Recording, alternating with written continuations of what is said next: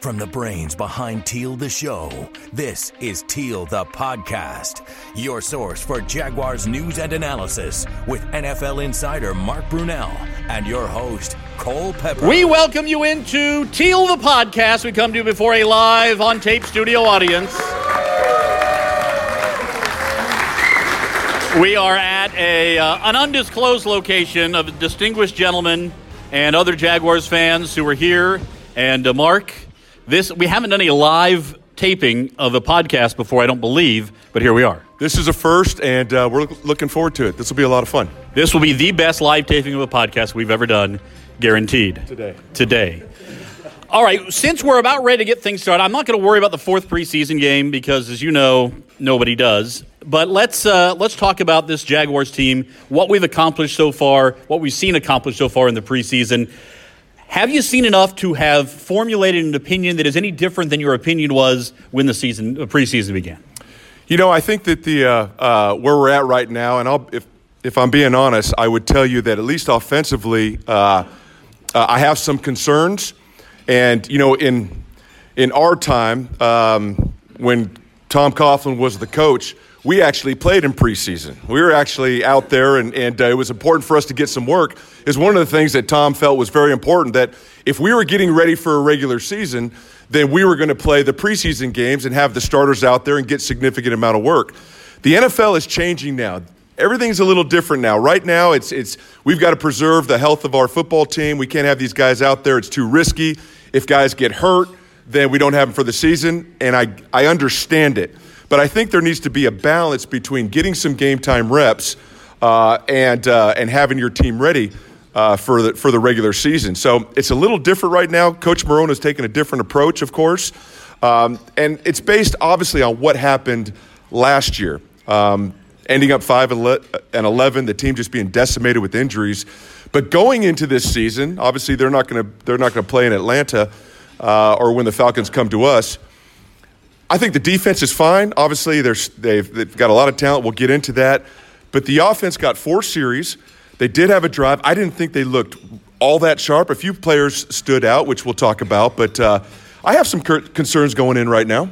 When the schedule came out back in April, I uh, we've talked about this. I went on the air and made my predictions: the win loss, win loss. I had them at eight and eight.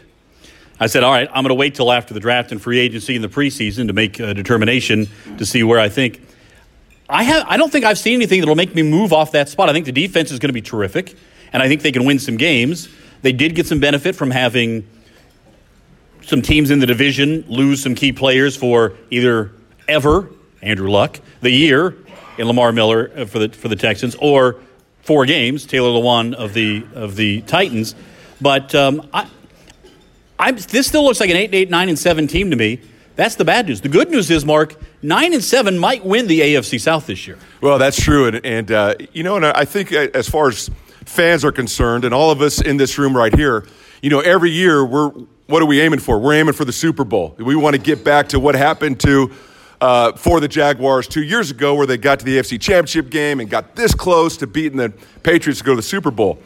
But I think if you're if you're Tom Coughlin, you're Doug Marrone, you're Dave Caldwell, um, it's really not just about this year. Obviously, the Super Bowl is the goal. There's no question, but they have a plan, and I think eight and eight, nine and seven, maybe even ten and six.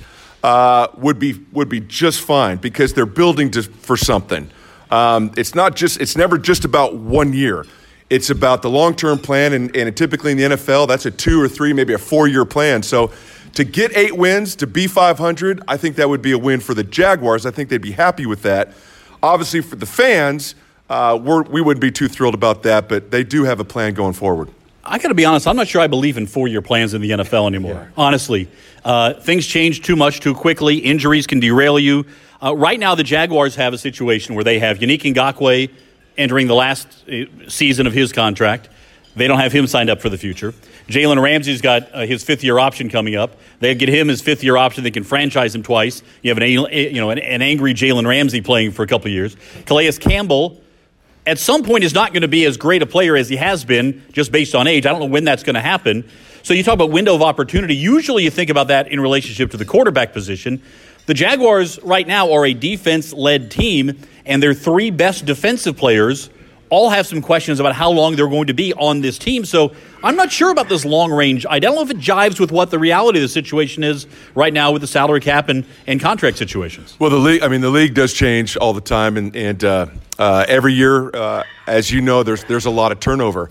Um, the good thing is, and what brings you some hope, is when you, when you have a Calais Campbell who's pretty long in the tooth and he's getting towards the end – we're giving a lot of money. Do we hold on to a veteran of that many years for so long?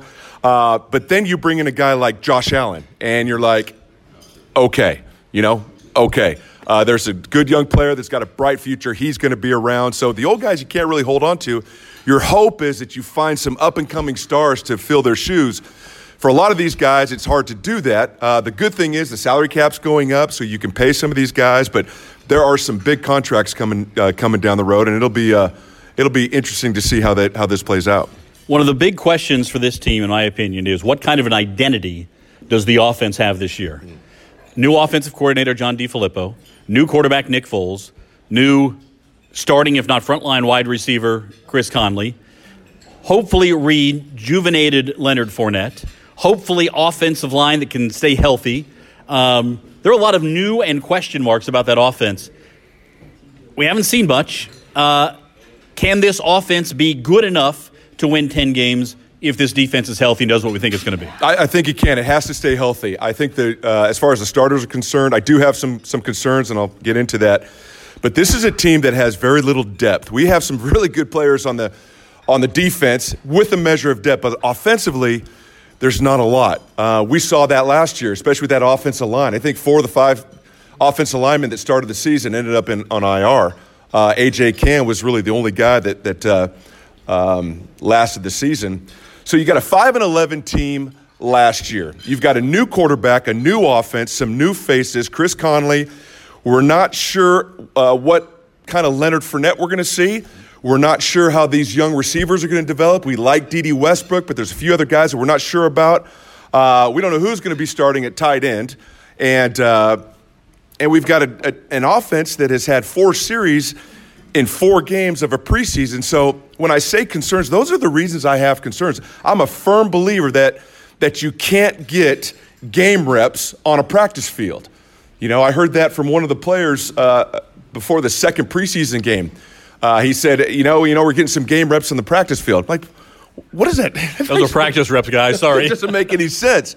You know, if you want to get ready for a game, You've got to be out in a, in a preseason game. Those, that's the purpose of those preseason games. So it wouldn't surprise me if the defense um, does really well in the first quarter of the season, okay? probably the rest of the season. It would, also wouldn't surprise me if it takes some time for our offense to get into a rhythm, rhythm get into a groove, start so, uh, scoring some points. I think, honestly, I think they'll struggle early. Um, listen, I like Nick Foles.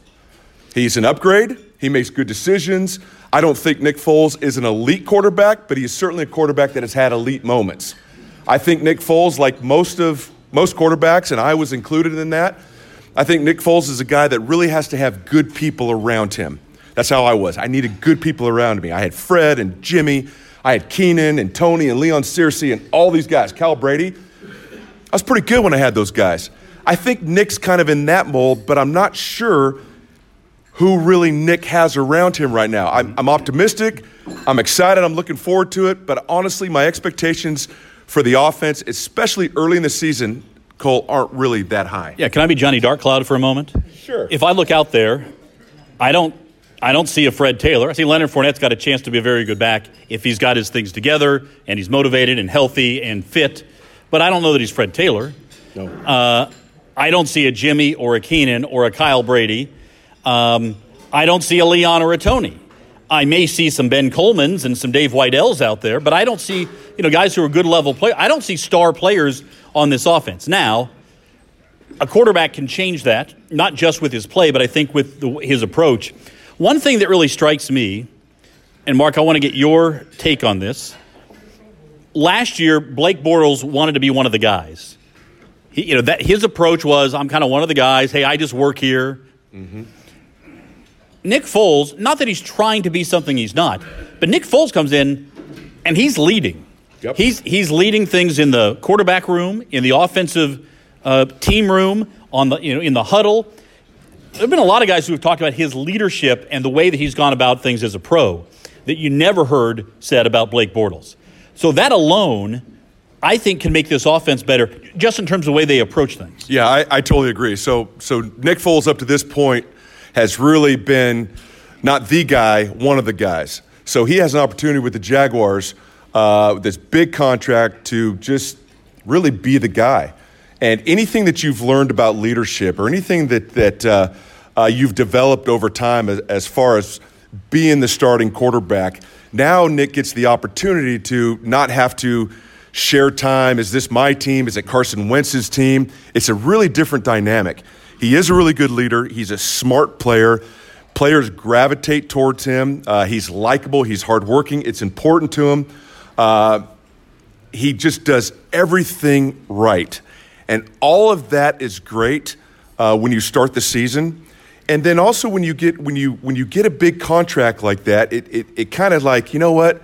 Yeah, I am the I am I am the guy. This is my responsibility. The mantle is on me. I've got to get these things going. So right now all of that is great, but here's what has to happen. You can be a great leader and all the guys can love you and you can say all the right things. You could have the big con- contract and all that stuff, but you've got to win. And for this football team right now, it's critical that this team wins early.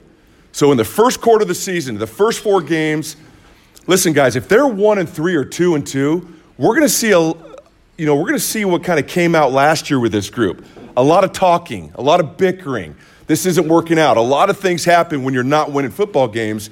And I think your true colors come out when you hit when you go through adversity. I hope this team is different, but a lot of the same guys that were kind of a problem in the locker room when things were going bad, those guys are still there. So right now, it's critical that they win early to kind of get some positive vibes going. I'm really glad you brought that point up because in 2017, the Jaguars, as a locker room, some of the credit goes to Doug Marrone, a lot of it goes to the players and leadership, rebounded well from losses. They didn't lose back to back games until late in the season. Right. By the time that time, they were already heading to the playoffs. Last year, it went the other way. They did not handle adversity well. And as you mentioned, you got guys pulling in the wrong direction. I thought it was very interesting getting to know some of the players who were brought in this offseason. I can see a real pattern. Chris Conley, Nick Foles, uh, Josh Allen, although I'm not sure that was exactly part of the plan, but a mature guy. Uh, even, even some of the backups, guys who are going to play supporting roles, Najee Goode. There are guys who are more, who are real pros about it and aren't ego driven in the way they approach things. Now, you can still have an ego and be a good leader, uh, but we didn't always see that last year. I wonder, because there will be adversity. This is not a team that's going 16 and 0.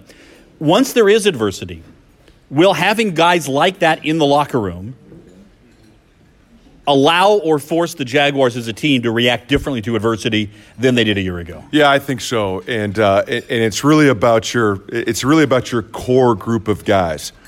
Uh, when when some of your best players who are considered the core um, aren't great guys, aren't great team guys, and typically what I mean by that is that they're more concerned about the Pro Bowl than the Super Bowl. They're more concerned about their contract than winning games. There are a lot of guys like that in the NFL. The Jaguars have a, some of them right now. But I think with the addition of a Nick Foles and, and, and uh, Chris Conley, um, there is no substitute for having, for having character guys. The problem is when you've got 53 guys on an NFL roster, some of those guys are dirtbags. They just are. And your hope is, is that core group of guys, those seven, eight guys, uh, are the glue. They really hold, hold it together and feel a responsibility when that one player is acting up. Um, we had that early on in Jacksonville. We had some knuckleheads that would create problems. Andre Rison. I didn't say that. Did I say that? I'm sorry. Yeah. We had, but but we had enough leadership. We had enough Tony Bosellis, Jeff Lagemans, guys that are around that been around that would just talk to these guys and say, "Listen, you can't do that. That's not who we are. That's not what we're about. Um, you know, this is this isn't about you." So when you have that type of leadership, and I think Nick is that guy. I think Chris Conley is that guy. Calais, without a doubt, is that guy. Uh, so when you have enough of those guys, those te- things tend not to happen. But, but boy, winning, it, it's really this business is all about winning. When you win, everything's going great. When you're losing, boy, it can go it can go bad really quick. One last topic, then we'll throw it open for some questions here. Thank goodness. You're sick of my questions and comments already. Uh, if the Jaguars are six and six going into December, is that a good place for them to be? Is can this team succeed at six and six after Thanksgiving? I think I, I think six and six is fine, depending on the health of the team, it depending on who we're playing. I think when there's when you get into December and and and Mike has been around this, he's been around many teams. If you get into December and there's just a measure of hope, even if it's just a little bit of hope, that's enough to get guys going. I'd take six and six. There's no question. I'd rather have eight and four, but six and six would be just fine. That's where you hope that you can, you know, win your first game in December and just start build. That's what we experienced in '96. Mm-hmm.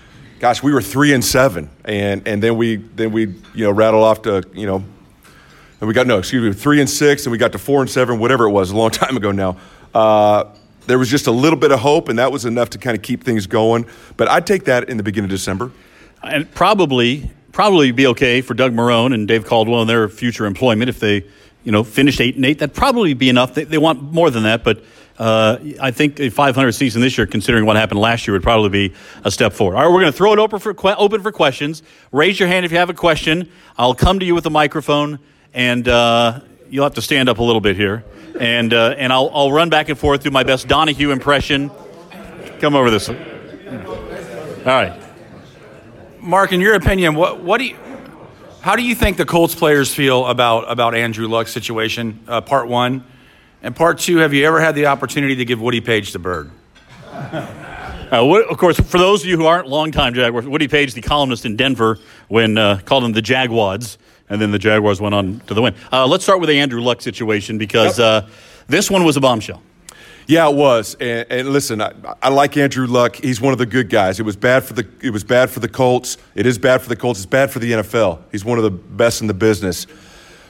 And I'll be honest with you. You know, you get on Twitter and everyone's you know, hey, you know, respect the decision and all this stuff. I had a tough time with it, guys. I, I do respect the fact that that uh, he knew it was time and he was comfortable with retiring. I just retiring. I just a week before the season. Um, I think there's a lot to this story that we don't really know. Um, in all likelihood, this was a situation where he wasn't going to play, maybe for four weeks or eight weeks. We've seen that before with with uh, Andrew Luck. But I just think, and maybe I'm a little too old school on this. I just think that if there's if you could have gotten six games in or eight games in or, or something like that, don't you owe it to your team to tough it out and you've gone this long going through rehab. You can't go through another two, two months of rehab for the sake of your team. He's the captain, he's the leader, he's so talented. I just didn't like the timing of it. He got booed. I didn't listen, I didn't like the booing at all. But the booing wasn't about we're booing you because you're retiring. I think the booing was about we're, re, we're booing you because you're retiring and we've got a game in nine days. Um, so, listen, I, I don't want to take anything away from Andrew Luck. I get it. I've I've done that grind before. In fact, when I was going through rehab and treatment, I was with this guy all the time, and it's not easy. Um, I just it was just a it's a it was a bad look. Um, I didn't like the timing. I wish he did it a month before, uh, or maybe you know maybe sometime in the season. Maybe right before the Jaguars game, possibly. That would have been fine too. Now I will say this: for the Jaguars, I freaking love it. I think it's great. All right, let's get another question in here as we uh, continue on with the best podcast we'll do all day. Mark, what's your take on the Jalen Ramsey contract situation? Oh, oh, and while we're coming back here, Jalen Ramsey contract. The Woody. Do you ever do you ever talk to Woody Paige? That was the, the follow up. Did, did, you ever ne- never had a conversation with Woody Paige? Yeah. No. All right, Jalen no. Ramsey. I did my talking on the field.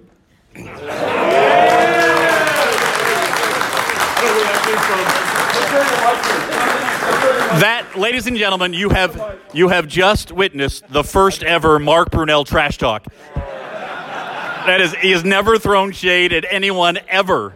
What the hell was in that water? Uh, Jalen Ramsey situation. I have no idea what's going on. you better pay him, or he's going to be a problem. How about that? Yeah. You better pay him what he thinks he's worth, or he's going to be a handful. He already is. listen, he's as he's as good as they come, he, and he is impressive, and he is amazing, and he's going to get a big contract.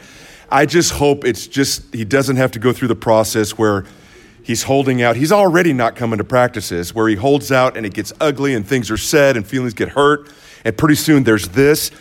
It doesn't have to be that. Pay the kid what he's worth. Um, don't go too far. Be very smart about it. But when you have a player like that, uh, as as you know, some guys don't like his style or his mouth or how he does it. Listen, guys, that's the NFL. You know, and every NFL has two or three guys like that that that uh, you love how they play, but you don't like how they act. Um, that's just the way it is. I I I respect his game. Uh, I hope he's a Jaguar for the next ten years. He's going to be a Hall of Famer. And so, if that's the case, let's give him let's give him the contract that he deserves. If you do give him that big contract, do you increase your expectation of him in terms of the way he conducts himself in the locker? Do you change your expectation? Does he have to? Right now, he kind of says, "I just lead. I go out there. I do my thing. I lead by playing." Do you have a different expectation of him if you give him that big contract? You know, I think you you know just because a guy gets a contract, you expect him to be a leader. So you know, for for most of these guys, you can't ask them to be something that they're not. You know, uh, I have seen Jalen um, at least in the games, and I haven't been you know around to too many practices, but he seems to to be more of a team guy and encouraging his guys, high fiving guys. He seems to be more in it. Um, listen, if he develops as a leader that's great, and and I'm all for it. But we're not paying him to lead. We're paying him to uh, not not give up touchdowns, and uh, um, so him being a leader is a bonus. I'm not going to ask more of him than that he may not be able to deliver. All right, Wick, you're up next. Uh, Mark, thank you for your time today. I appreciate it. Uh, first question is not about the defense. We're all confident in that. Uh, but the one I have is about the offense. If I am a defensive coordinator looking at this offense, I'm not thinking a whole lot of difference from the last several years. Yes, the personnel have changed, but I'm still thinking I stack the box and make Nick Foles beat me. Nick Foles hadn't played a full 16 season game in a long time. Is that where this season is going to come down? Well, the season always rises, it, it, it rises and falls on your quarterback. I think we have a good one. Here's the question I don't know what kind of Leonard Fournette we're going to get. His rookie year, boy, that was impressive. I mean, he burst onto the scene and he was solid. I don't remember what his yards were. But then last year, last year Leonard went dip, went backwards. So, and and I don't care where he worked out in Wyoming, and I don't care how much he weighs, and I don't care if everyone's saying how much great shape he's in. I need to see it on the field, and I don't know what we're going to see. I do think from conversations that I had with some people that Leonard is still trying to figure out what it means to be a professional. Um, and listen, learning that doesn't happen overnight. There's a maturity process that you hope that he's that he's arrived, but there's probably still some growth there. So so we'll we'll see. I think it's uh, he can go either way. Listen, Tom Coughlin, Doug Marrone, they want to run the football. They want to run the football. That is their philosophy. They want to run the football, be physical, uh, establish the line of scrimmage, take care of the ball, not make mistakes, not turn it over uh, be pretty good on third down and keep drives alive, score some points, all of that stuff. But at their core, they want the old school uh, run the football. Our offensive coordinator got fired from, from the Minnesota Vikings last year because he didn't run the football enough. So we got Nick Foles, who, who makes good decisions in the passing game. Listen, he's not Drew Brees, he's not Tom Brady, but listen, I'll take him. I think, I think he'll have a very good year. He's a quarterback that is certainly capable, if everything is in place, of winning 10 or 11 games. I like Nick Foles, but I don't know really what our offense is going to look like. If I'm a defensive coordinator, to, to answer your question, uh, I stop the run and I apply pressure on Nick Foles. I don't worry too much about the tight ends and the receivers. I get after that quarterback, try to disrupt him, get up, get him off his off his rhythm, but I make sure I stop that running game. If there's one thing we know about Nick Foles over Blake Bortles, it is that when the game's on the line, when the pressure's on, third down, fourth quarter, red zone, playoffs, Nick Foles is not going to crumble under the pressure. He has delivered on the highest pressure stage in the NFL in the as a Super Bowl MVP. Yep. Uh, he he will perform. How many times did we see Blake Bortles bring the Jaguars back from behind at the end of a game? Right, it just didn't happen. Right, keep thinking. Yeah, your puzzler is still puzzled there. Well, let, so. let me say one thing. Let me say one thing about Nick, and this is not. Uh, listen, I've been very clear. I love Nick. But Nick, up to this point, okay, again, please take this the right way. See, I hate recording questions, you know, because like, this is going out to the world and I mean, this podcast is going to be You're heard editing, by right? probably everybody Okay. in the English speaking world. Yeah. Well, and I've said this before, though. I mentioned kind of, you know, the, the quarterback. You're very much um, dependent on what's around you. Let's not forget when Nick Foles had those moments in the red zone and on third down and in the Super Bowl and the playoffs and all that stuff, he was surrounded by a different cast of characters, the Philadelphia Eagles. Loaded with talent, speed, health, uh, guys that could catch, run, um, a quarterback's dream. And uh, so, do we have that now? That's, that's the big question mark. All right, Philip? First of all, Cole did a phenomenal job broadcasting the high school football games sir. this Yeah, weekend. that was awesome. That was very, that was pretty exciting, I thought. I'll edit that out too. Okay. uh, Mark, the um, I just got a notice this week from my CPA about tickets being not. I can't write them off anymore. Are you aware of this situation? What's going on in the government? I mean, I can't write a thing off. Mark, I, I do recall that you did get your CPA and are working for the Jaguars ticket department. Is that no, that was the question? All right, we're going to edit the whole thing out. Listen, I'm the wrong guy to ask anything about finance, okay? Don't be asking me. To ask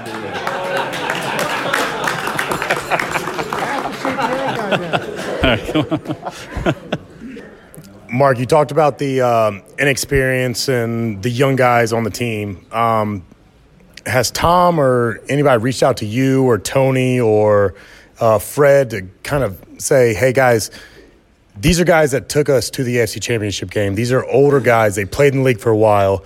Has anybody reached out to you guys and say, hey, can you come talk to the team or these younger guys? Just say, this is what a pro's like. This is how it's supposed to be done. This is what it's.